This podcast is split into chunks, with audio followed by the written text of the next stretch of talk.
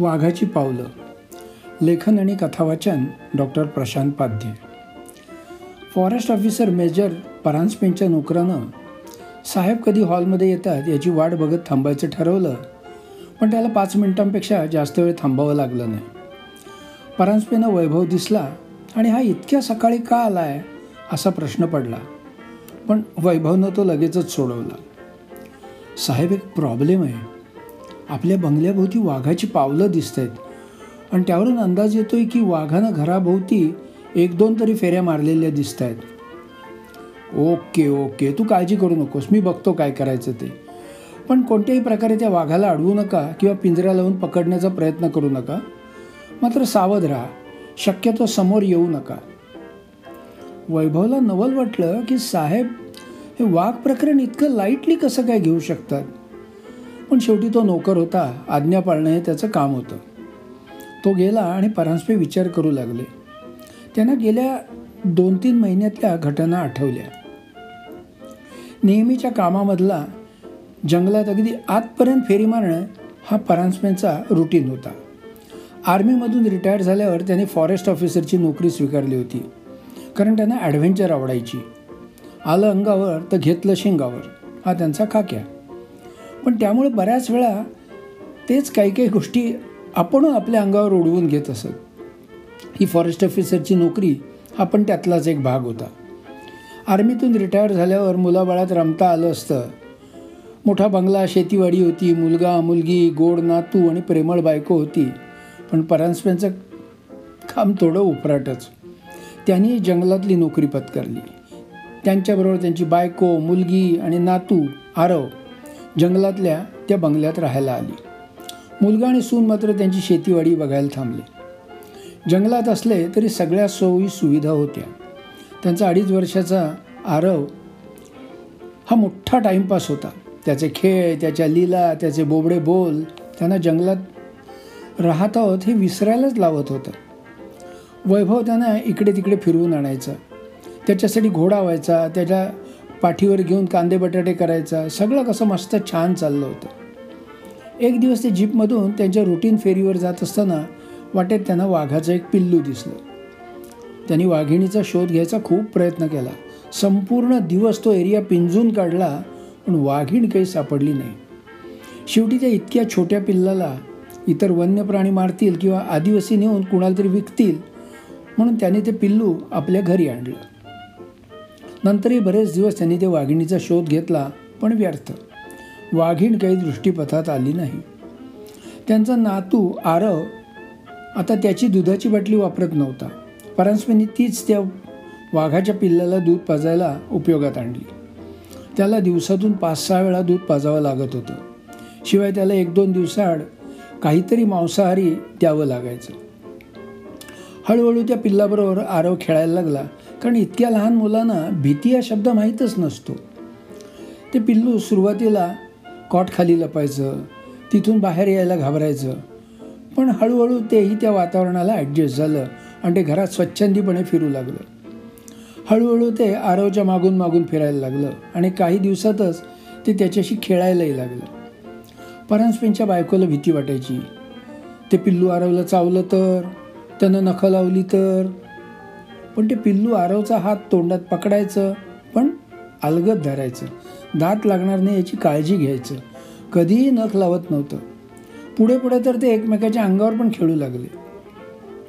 परांजपेंनी त्याचं वाघ्या असं नाव ठेवलं होतं. आणि काही दिवसातच त्याला आपलं नाव वाघ्या आहे हेही समजायला लागलं. वाघ्या म्हणून हाक मारली की कुठूनही यायचं. आरवला वाघ्याचा खूप लळा लागला होता. तो त्याच्याशी बोलायचा. तुला दुधू पाहिजे काय?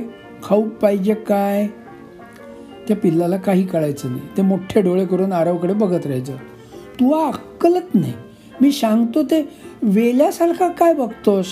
मी तुला दूध देतो ते गुपचुप्पी. मग तो आजीच्या मागे लागायचा. आजी आजी वाघ्याला दूध पाहिजे. तो ललतोय. खेळायला पण येत नाही आहे मग तो आजीकडून दुधाची बाटली घेऊन जायचा आणि त्याला सांगायचा आकल आकल दुधू पाहिजे ना आकल नाहीतर फटका मिळेल. मग जबरदस्तीनं त्याला तोंड उघडायला लावायचा आणि बाटलीचं बूच त्याच्या तोंडात घालायचा. आणि मागून त्याची कॉमेंट्री करायची. चालूच असायची. पतापत दूध पी. लहान बालासारखं दूध हलू हलू काय पितोस? खेळायला जायचं आहे ना? पी पतापत. शेवटी एकदा बाटलीतलं दूध संपलं की मग मात्र त्याला तो शाबासकी द्यायचा. गुड बॉय गुड बॉय चला खेळायला चला. हे मात्र त्या पिल्लाला बरोबर कळत होतं. ते त्याच्या मागून उड्या मारत अंगणात जायचं. दिवसातून तीन चार वेळा हा प्रोग्राम चालायचा. महिन्या दीड महिन्यात ते पिल्लू चांगलंच बाळसं धरू लागलं. मस्ती करू लागलं. शेवटी ते वाघाचंच पिल्लू. भरपूर धावायचं. थोडंफार झाडावर पण चढायचं. कॉट खाली लपायचं. आरव बरोबर खूप खेळायचं. त्यानं कधीच त्याला त्रास दिला नाही की ओरबाडलं नाही. घरच्या सगळ्या माणसांना अगदी वैभवला पण ते व्यवस्थित ओळखायचं. पण त्या व्यतिरिक्त दुसरं कोणी आलं की मग मात्र ते गुरगुरायचं दबा धरून बसायचं. त्यामुळे त्यांच्या घरी कोणी बाहेरचं येणार असेल तेव्हा त्याला ते एका खोलीत बंद करून ठेवायचे. वैभवनं वाघाच्या पावलाचे ठसे म्हटल्यानंतर परांजपे सावध झाले. खरं तर त्या भागामध्ये वाघ येत नसत. त्यांनी ते स्वतः ठसे पाहिले आणि त्यांनी त्याचा मागोवा घेतला. वैभवनं सांगितल्याप्रमाणे ते ठसे घराच्या सभोवती दिसत होते आणि व्यवस्थित पाहिल्यानंतर वाघानं घराभोवती दोन फेऱ्या मारलेल्या दिसत होत्या. त्याने विचार केला हे ठसे त्या पिल्लाच्या आईचे तर नसतील? तीच त्याचा शोध घेत आली असेल काय? पण जवळजवळ दोन महिन्यांनी? मग इतके दिवस ती कुठे होती? अर्थात हे विचारणं तरी कुणाला? त्याने ते ठसे चालता चालता पुसले. पण दोन दिवसानंतर पुन्हा त्यांना तसेच ठसे घराभोवती दिसले. त्यांनी ते परत पुसले. नंतर पुढे दोन तीन रात्री बारकाईनं लक्ष ठेवलं. आणि तीन दिवसानंतर त्यांना ती अवाढव्य वाघीण घराबाहेर फेऱ्या मारताना दिसली. त्याने ओळखलं की नक्की ती या पिल्लाची आई असणार. ती पिल्लाला शोधत शोधत तिथपर्यंत पोचली असणार. त्याला कळेना की आता काय करावं? पिल्लू तिच्या स्वाधीन करावं की पिल्लू प्राण्यांच्या हॉस्पिटलमध्ये देखरेखीसाठी पाठवावं?